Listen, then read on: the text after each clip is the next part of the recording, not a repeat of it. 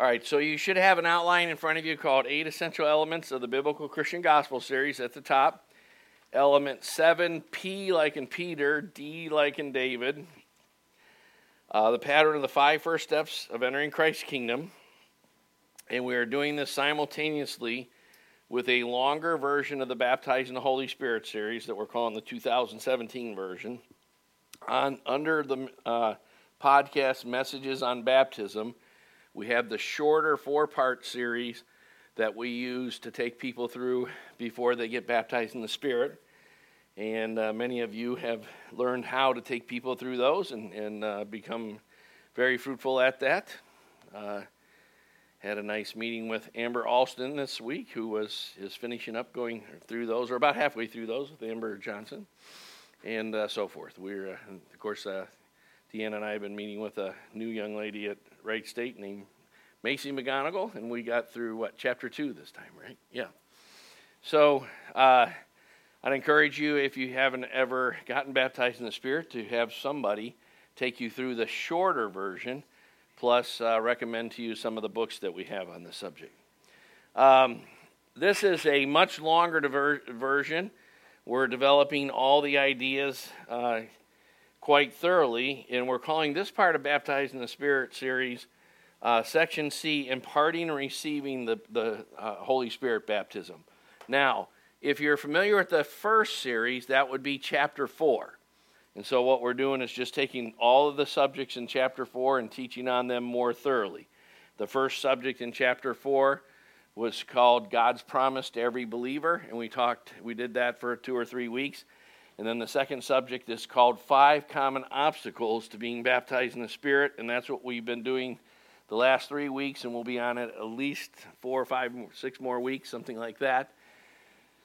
The first obstacle is called is is conversion, uh, biblically complete conversions. And one thing that's been uh, becoming more and more and more common is that God will bring people to us that have grown up in evangelical churches that have prayed to receive Christ or whatever, but have never heard much of the gospel, never been taught much of the gospel, never read much of the Bible and it's not actually appropriate to start bringing them into the baptism in the Spirit till you help them re examine what the gospel is. And so we have tools for that, like today's gospel, which is one of the 12 books on our foundational book list. Today's gospel by Walter Chantry, which is probably the best book I've ever found uh, just focused on the gospel. And uh, John Stott's book, Basic Christianity, which, which covers. Uh, many of the foundational subjects of being a Christian. And sometimes uh, it'd be wise if you're helping someone get started in the Lord to really start there, even though they might, uh, in essence, think they're a Christian and so forth. And some of the reasons for that will actually be discussed uh, in this message later today. So that's good. Um, now, on the uh, seven essential elements, if you look at Roman numeral one, the seventh one is called the first five steps of entering Christ's kingdom, and I've relisted them this week under Roman numeral two uh, on your outline. And I want to read this note here. It says, Understand the critical difference between today's average Christianity versus biblically normative patterns. Okay, that's very important to think of because there's so much of a tendency you often hear uh, when you're working with uh, various people, you often hear them say, Well, I wasn't brought up that way. And there's nowhere you could find something in the New Testament, or the Old Testament for that matter, that would have any relevance to what you were brought up to, to believe or think or experience. Uh, it's all about what the scriptures actually teach. And what you were brought up in America probably doesn't have that great a correlation to what the scriptures teach. So, obviously, very important to, uh, to consider what the scriptures teach, not necessarily what your upbringing taught you. So, um, in that respect, the average Christian experience today is not normal. It's really uh, subnormal. Um, it's not the pattern, it's, uh, it's subbiblical and subnormal. And so, one of the ways, and there's a number of ways that is true. The gospel we've heard, the ideas that like one of the ones we'll talk about today is the, the, the salvation versus lordship controversy, where there are many Christians today that have been brought up to believe you can make Jesus Savior, but it's an optional extra that whether you want to actually follow him and make him your Lord. There's no biblical justification for that kind of thinking, but that's very, very popular. In fact, that's probably the majority opinion today. So that would be just one example. Um, this another example would be if you look at these five steps listed under Romans two, or Roman numeral two, not Romans two, Roman numeral two. Uh, most Christians in America have experienced uh, perhaps the first two uh, very few have have actually said experienced all five of these as the as the first things they did at the beginning of their Christian walk. And if you look in the New Testament, there's seven uh, examples of groups of people coming to the Lord in the book of Acts. And we have no other account of what the early church was like after the resurrection, ascension of Christ, and the outpouring of Pentecost, which uh, everyone looks at as the beginning of the church. And so the book of Acts gives us the first record of what Christians practiced. And it gives us seven zoom ins, you might say, uh, uh, in, of detail of, of groups of people coming to Christ. Uh, one or two of those, such as Paul in Acts chapter 9, is just a one individual coming to Christ. But most of them are a group of people coming to Christ. And if you look at those seven, examples, it's pretty clear that these five things were a pattern. Five of the seven make all of these things explicitly clear. So that's a, a huge deal. Now, Roman numeral three on your outline, the, the five most important common hindrances to, to uh, getting baptized in spirit. This is uh, use, hopefully useful to us in several ways. Number one, when I when we are praying for someone to get baptized in the Spirit, we generally will pray in, with a team of, oh, uh, depending on how many pe- people the person knows in the church by then, we'll pay, pray with a team of three people to seven people or something, and especially people who have been equipped to, to be a part of that prayer team, who've been experienced at it, who walk clean with the Lord and not walking in any kind of demonic things that they might impart or what doing you know pretty solid people. And i'll often ask uh, out of that core group uh, leadership team who do you like the best and who do you know the best and feel comfortable around and uh, let the person decide who they'd like to be there and so um, when you're praying there will often be uh, a situation where a person maybe uh, has a little some kind of blockage or whatever to getting a breakthrough into being baptized in the Spirit, beginning to manifest speaking in tongues in their prayer language, and uh, just being totally overwhelmed by the presence of God and that sort of thing. And when that's uh, when that happens, sometimes you want to stop and. Uh, what I, I don't usually stop the meeting until I ask God, which of these five things is going on here? And God, by His grace, if you know the Bible says you have not because you ask not, God always will give you wisdom. What's going on? Now, uh, what's of course ideal is that you don't have any of these five going on because you've already addressed those when you took them through the, the preparation. But uh, sometimes you will uh, get those uh, addressed, and uh, sometimes uh, uh, sometimes they will need to be addressed. The other useful thing for this is whether or not you believe in a second encounter called being baptized in the Holy Spirit. All Christians believe you receive the Holy Spirit when you're born again. And all Christians believe you should learn to hear the voice of the Holy Spirit speaking through the scriptures. And even before you're baptized in the Holy Spirit, you should be able to start experiencing the presence of God in worship, in, in private Bible study, and other places like that. And you should be able to even experience the Spirit of God occasionally speaking to you while you're walking down the street. Some of the most important things that have ever happened to me in my life, like buying this church building, I was just walking these neighborhoods for exercise because I'm a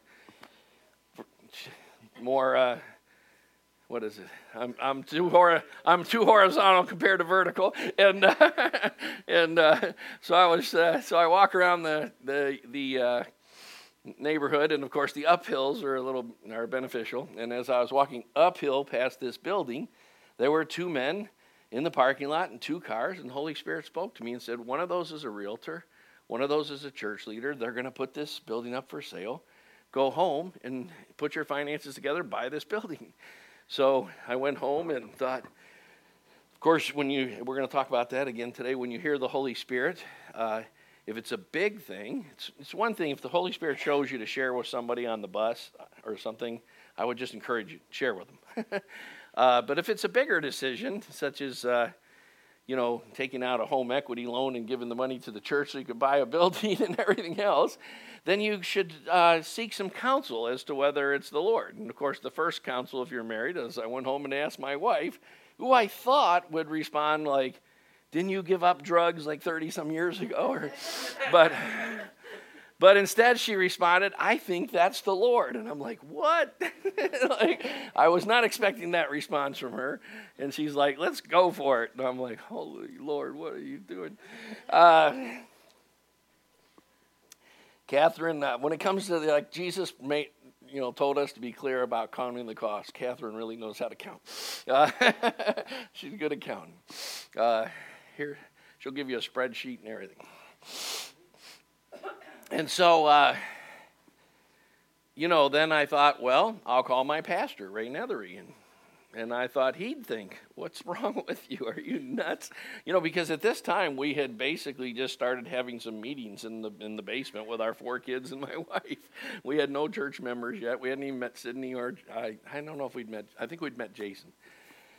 But, uh, you know, so uh, you know, at the by the time Ray and I got done seeking the Lord about it and talking and discussing, he was like, he's like, well, I'm a go for it kind of guy. Just go for it. Anyway, so uh, that has to do with spirit guidance and so forth. But uh, as a Christian, you should have that kind of thing happening in your life. Jesus said, My sheep know my voice, and the way he speaks is by the Holy Spirit.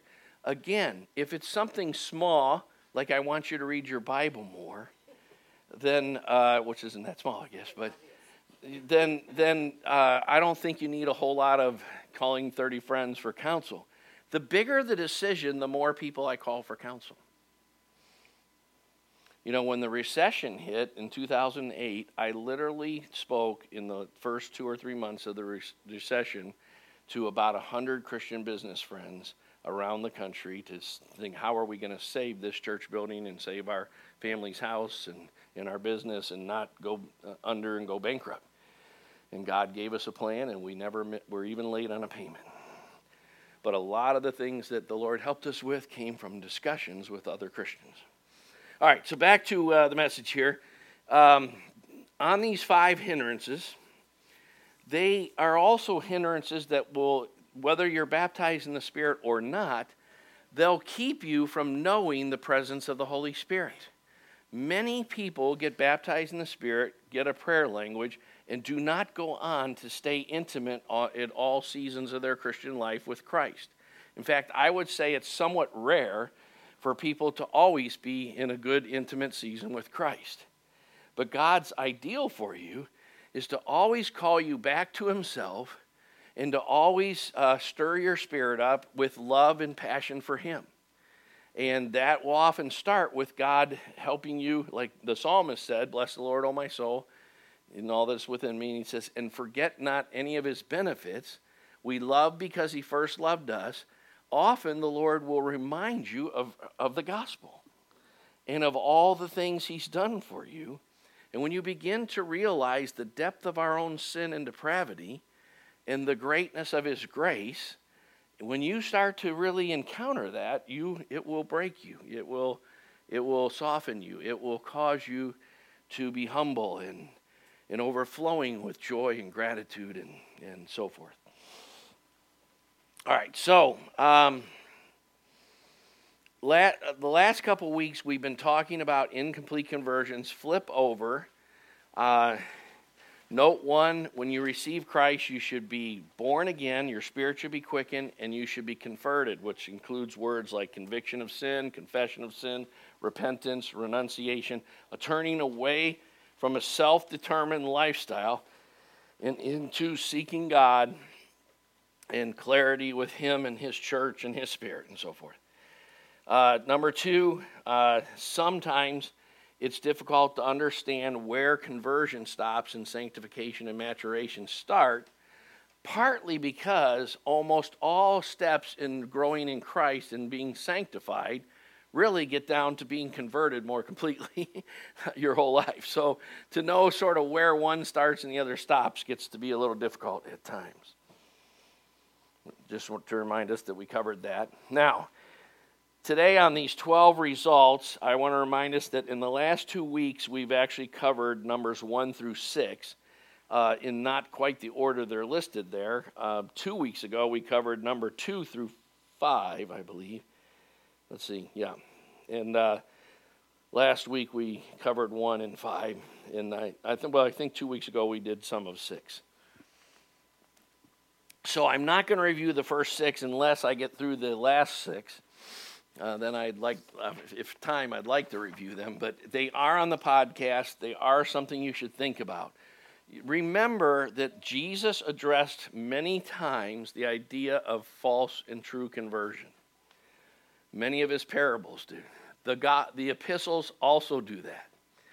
And it's been a theme of Christian writing from Athanasius to Augustine to John Chrysostom, all the way through. The, uh, lots of the Puritan writings are about what true and false conversion.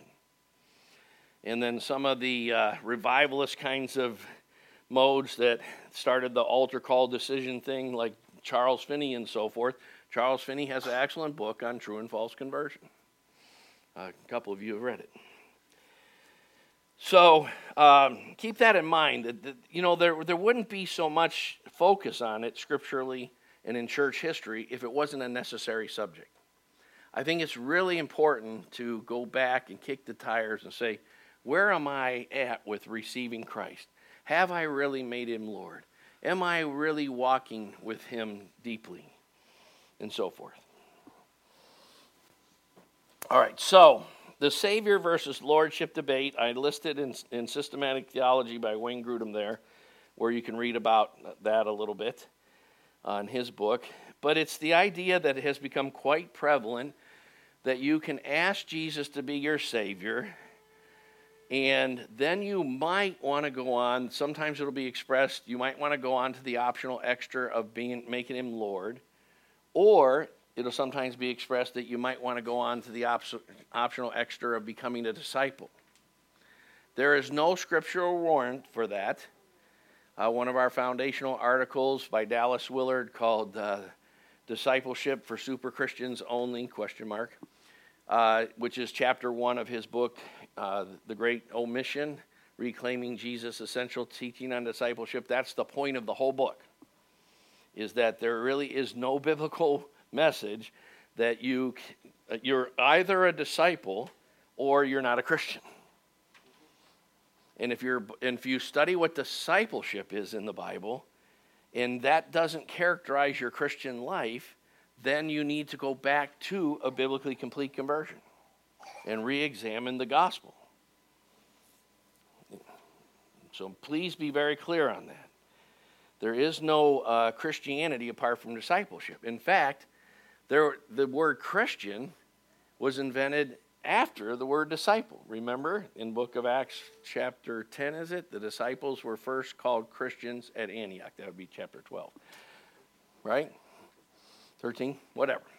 12 or 13. That's where it deals with Antioch.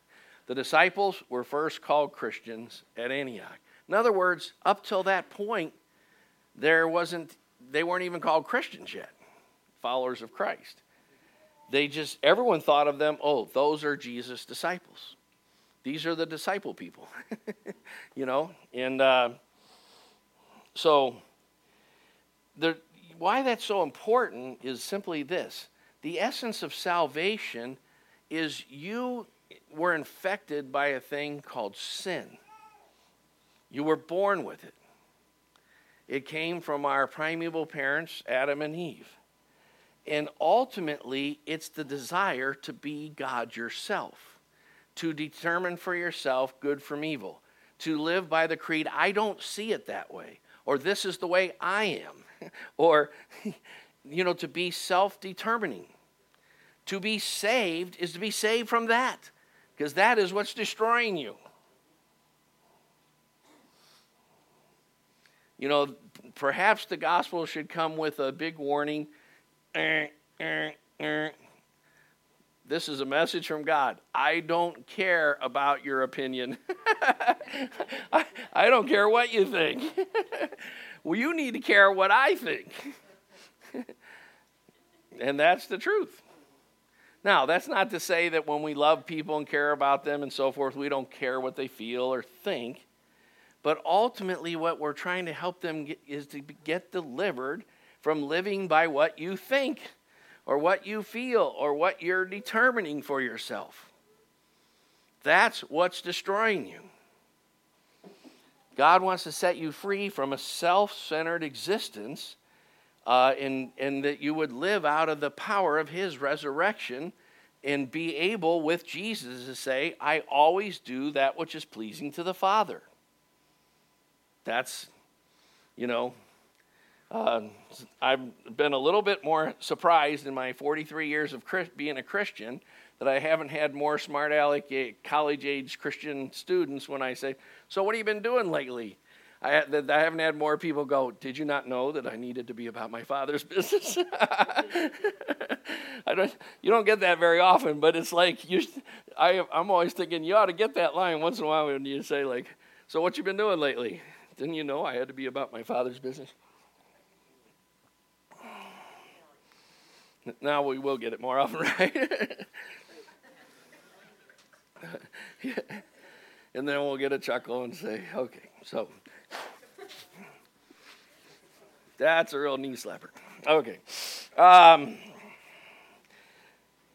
let's move on to the next thing lacking repentance. Um, Matthew 3 6 through 10 includes uh, John the Baptist's warning to the Pharisees and Sanhedrin and, and, and, the, and Sadducees as well that were coming to him to bear fruit in keeping with repentance. And then he goes on to say the axe is laid at the root. The word radical means root. And repentance gets down to the foundation of what direction you're going and who's in charge what is the motivations and attitudes for what I'm why I'm living. If you haven't had a fundamental change in, in self-determination and you know you know like anger management, you know anger management is one of the great signs that you're still in charge. It's one of the ultimate pride things. Because anger is always about you, God, God caused circumstances and people to cross your will. And you're not happy about it because you want what you want when you want it, how you want it. and uh, it's, according to the Bible, the ultimate bondage. You can't be more trapped in a little world than that. So, repentance um, it, I think I listed there somewhere. I lost my train of thought. Where's the notes? What number is that one? No, no. Uh,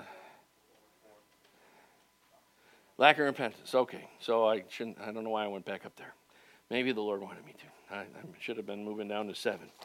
Um, but uh, I think I listed there that 8EE is uh, is code for uh, the eight essential elements of the gospel uh, element six, letters G through J, are all about confession and repentance. And there's uh, another. Uh, did we do that as a bio, an insert? The uh, one teaching on repentance in the bulletin, Deanna, in the last couple weeks. Did we do a bulletin insert on repentance in the last couple weeks?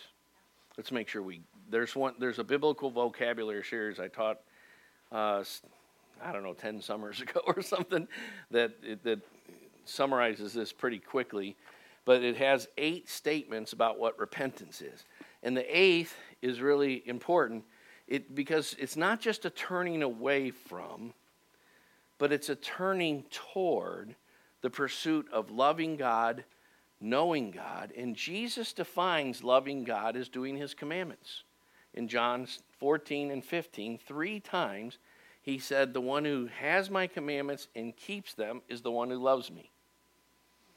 Every day you can measure your, your real love for the Lord, not in how passionate you sound when you're lifting your hands and singing songs, but whether you obey Him, especially when you're alone. That's how you know how much, you know, you love Him. Every married couple knows that when you tell your wife you love her, that eventually she's going to say, if you love me, please don't forget that Wednesdays are trash night or, whatever. You know, I'm just kidding. Uh, or get a job, will you, Max? no. Uh, quit being so irresponsible with the finances. Overcome that anger management issue that's hurting our marriage. Whatever, whatever. If you love me, keep my commandments. Thankfully, I don't have a wife with very many commandments. All right, so uh, all right, so I did. Uh, I maybe the Lord wanted us to get back into that repentance things. Who knows? Uh, number seven: decision versus discipleship models.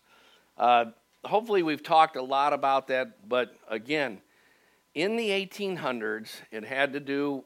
Uh, it was an outgrowth of a debate in theology called the Calvinist versus Arminian debate, but the Arminian side of the equation puts a lot of emphasis on man's choice rather than God's sovereignty and God's election and his God's choice. But out of that came the altar call revival approach to evangelism that developed in the 1800s. And with that, gradually came the approach of making a decision for Christ, and that's it. And a grat, you know, there's a lot of factors that have gone into this. We've talked a lot about this, but there's been an increasing tendency to uh, to have a reductionist gospel. That is to reduce the message. Gradually, it's become all about spiritual and not about all of life. So it's become more and more what, what's called pietistic and more and more dualistic, and so forth. It's it's uh, gradually left the law of God in order to be what's called antinomian there's a lot of ways the gospel message has been reduced. But one of them is to say basically it's about praying the sinner's prayer and then giving the person assurance for the rest of their life that no matter what the heck you do, you, you prayed that sinner's prayer, you can't lose your salvation. The reason there's so much need to, to have the doctrine of eternal security, which is different than the perseverance of the saints, the, the, more, the reason it's so important to constantly be assuring people, it, you won't need to assure people who are really converted because Romans 8 tells us that the Holy Spirit bears witness that we're children of God. When you're really converted, you won't need assurance. You'll know that you know that you know that you're converted. Now, of course, God will always persevere in those he's calling, in those he's electing, in those he's drawing to himself, and those he's granting con- conviction and confession and repentance, he will always keep causing them to turn back to Christ. But one, one of the things that the church has become guilty of is putting assurance on people who haven't actually been converted. And that is a tragedy of tragedies because the church is supposed to be the pillar and support of the truth not the purveyors of deception. And so, um, one of the things that you will need to be clear about is you will be a disciple if you've really received Christ. Now, part of how that looks, don't confuse that with that you'll be immediately sanctified and you won't struggle with sin and you won't ever mess up or fall. That's not true right? Anybody been entirely sanctified just since they received Christ and never, never fallen again? Just Teresa. But uh, no. Uh, so, uh, you know, but what it will do is right from the beginning, you'll have a passionate change of heart that cries out, Lord, I want to please you. Lord, I want to do your will. And you will actually begin to actively take steps like go to church, read your Bible, pray and repent, ask, cry out for grace. And you will see some fruit right away and other fruit in due time. so don't I am not saying that you'll be entirely sanctified, but I am saying is there will be a fundamental change in the core of your being and your motivations for why you're living. And you'll know, and sometimes it'll amaze you.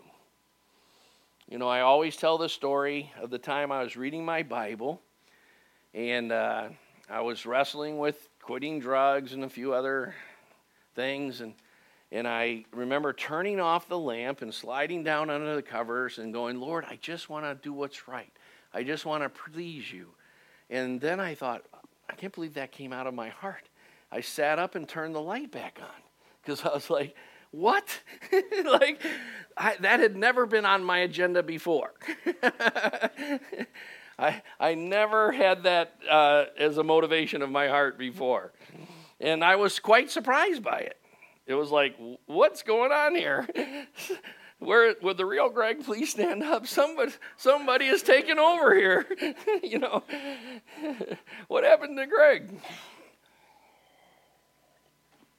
Um, and hopefully you have similar experiences in your in your repertoire. All right. Uh, that was what number seven. Discipleship um, is not an op- optional extra. It's from the beginning. And we have to get rid of the decision model. It's not biblical and it's causing a lot of people a lot of hurt. Eighth, lacking obedience. Now, um, this is two things. Uh, I have here listed Romans 1 4 through 6 and Romans 15 18 through 19. And in both cases, Paul uses the phrase, the obedience of the faith. And we've already made mention of the three times in John 14 and 15 that Jesus says, If you love me, you'll keep my commandments. Now, I would have to say, before I was a Christian, obeying anybody was not particularly uh, something that I ever did. you know, uh, not about homework, drugs, chores, anything. Uh, that wasn't even a category that I would uh, even have thought of. you know, um, now obedience has to be in two respects. First and foremost, according to Scripture. And you've got to know what it says to do that. But God will never lead you to do something the scriptures don't say. I was just, uh, I uh, taught the Bible survey classes at Dominion Academy Thursday. And um, I cannot remember if I was with uh, Michelle Caldwell, Deaconess Caldwell, or with Sandy McNamara, but we were talking and we were laughing about, oh, yeah, it was with Sandy. We were laughing about an experience that we both had where a lady came forward for prayer and uh, she said, You know, I want prayer because I feel like God wants me to marry this guy. And, da, da, da. and so I said, Well, okay, give me a little more. And is there some, is there a problem? Does he want, you know, she goes, Oh, yeah, there's a real problem. I'm married to this other guy already. I'm like, Wait a minute. But the Holy Spirit was showing her that she was supposed to marry this other guy. I'm like, holy Lord, what are you? Are you on drugs? No, that's from my cousin Vinny. Um,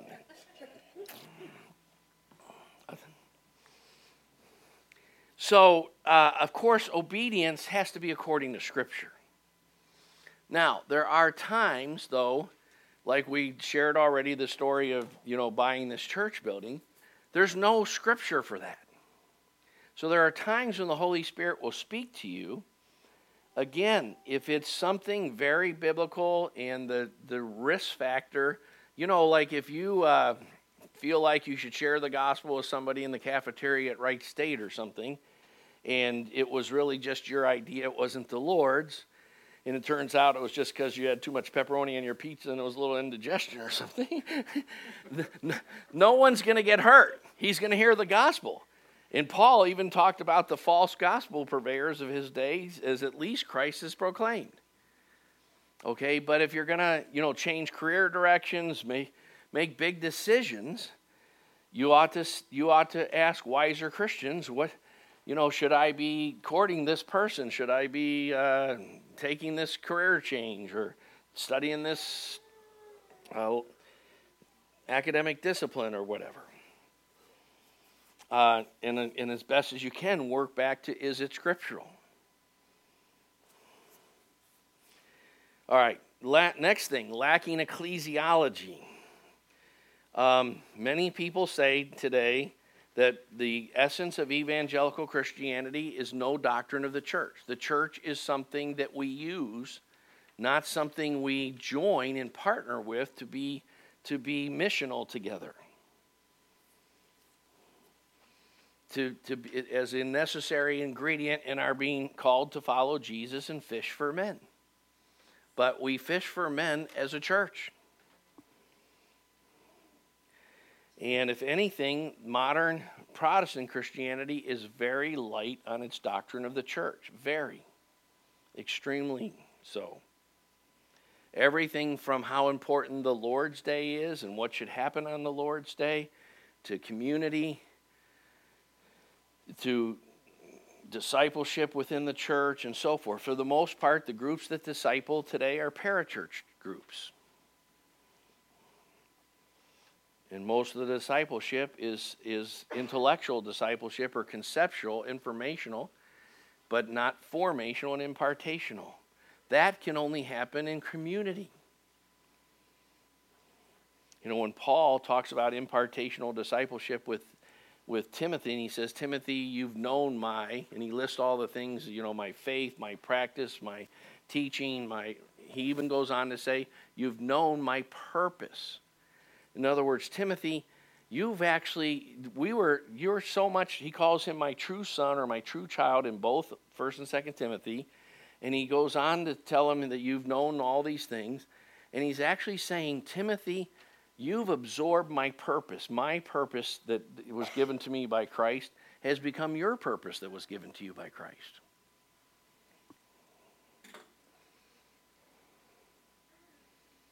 Now, that's proper ecclesiology. Many people say if you study the doctrines of Paul and St. Augustine in his writings from the fifth century, that the Reformation was the lifting up of their views of salvation and soteriology while throwing out Paul's and, and Augustine's views of the church. And we need to have both.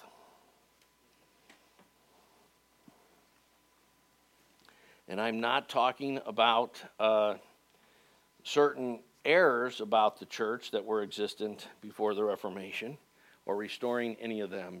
And I don't have time to go into any of that, but uh, hopefully we're clear about it. Next is lacking power. Acts 1 8 tells us we'll receive power to be his witnesses. So much of Christianity today is trying to do missional Christianity without power.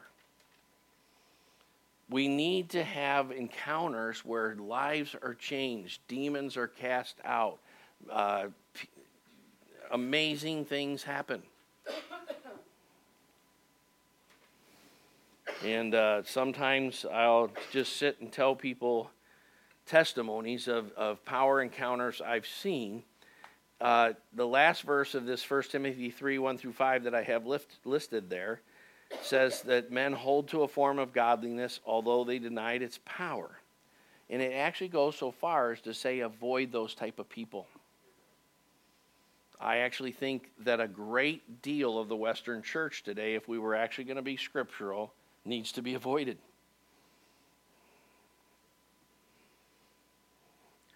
Because uh, of the whole concept of expectations. You know, Matthew 13, 57 through 58 says that Jesus was not able to do many miracles in his hometown because of their unbelief. We often don't see many miracles. I often ask Christians, how many times have you seen a demon cast out? How many times have you seen someone have an encounter with God where the next day it was very clear they were a completely different person? We have lots of people in our church that have that sort of testimony. In, in some cases, I got the privilege of being there. Um, a, a gospel without power is not the gospel. A gospel without demons freaking out and saying, you know, I know who you are, is not the gospel. It's just theories on a page. There should be things like, uh, you know, I remember one, one guy after he got baptized in the Spirit saying, This is the first time in my entire life I've ever experienced peace. Ever.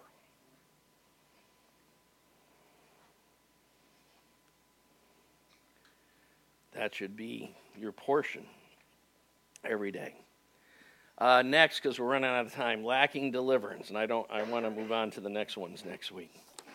Um, now, I'm not just talking about deliverance from demons, but it includes there. The Greek word soteria means healing, deliverance. It's not just salvation in some abstract sinner's prayer sense, it's salvation that you can say, wow, salvation has come to this person. They're completely different. They used to be uh, lazy, now they're not lazy. They used to not uh, spend much time in spiritual discipline seeking the Lord. Now they're on fire for God. Whatever. There needs to be uh, there needs to be deliverance. There needs to be ways of saying, uh, boy, the so and so that used to live there doesn't live there anymore. That's really what baptism means. You were buried with him in the waters of baptism. When your old life wants to come back, you should remind it. I, I don't live here anymore. And um, 2 Corinthians 6 1 through 3 talks about the day of salvation, but the Greek is actually the day of deliverance. There were addictions, but now they're not. There were fears, but there's not. There, I was shy and timid, but now I'm not. People don't believe this about me, but I was a very shy and timid person before I came to Christ. I could not stand up and give a speech in front of three or four people.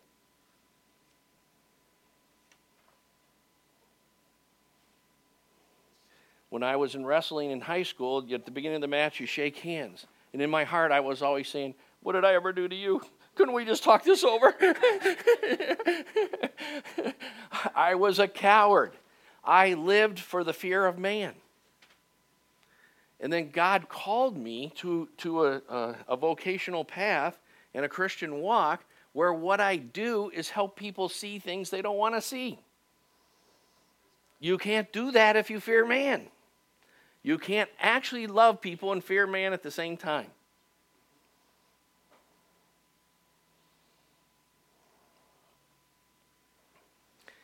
If your experience with the gospel lacks power, if you can't say, These are the powerful encounters I had with God that really changed me.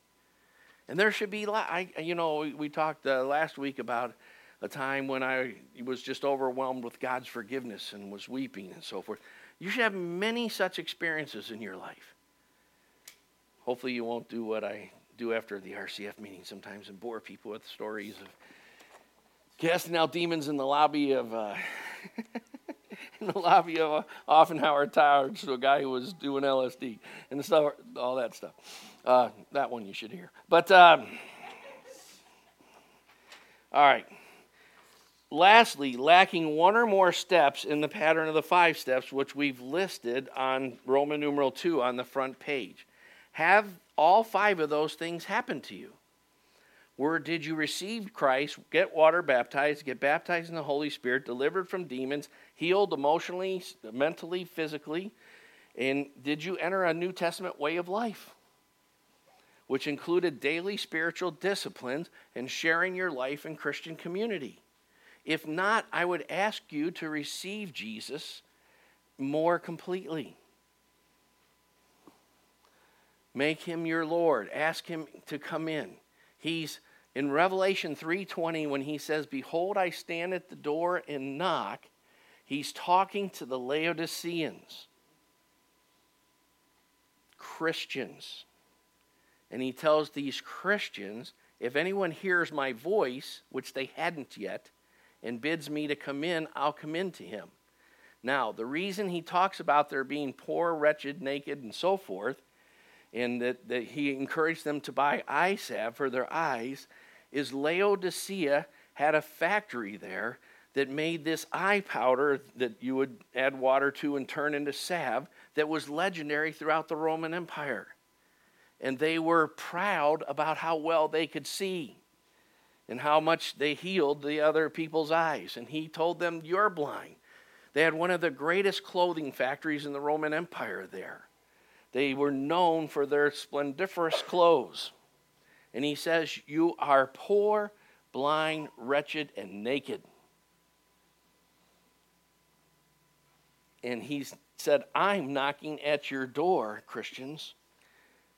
If you'll let me come in, I'll come in to you and dine with you. And that would be my invitation today. Re examine the complete conversion and make sure you have asked him to come in and that he's driving. Amen.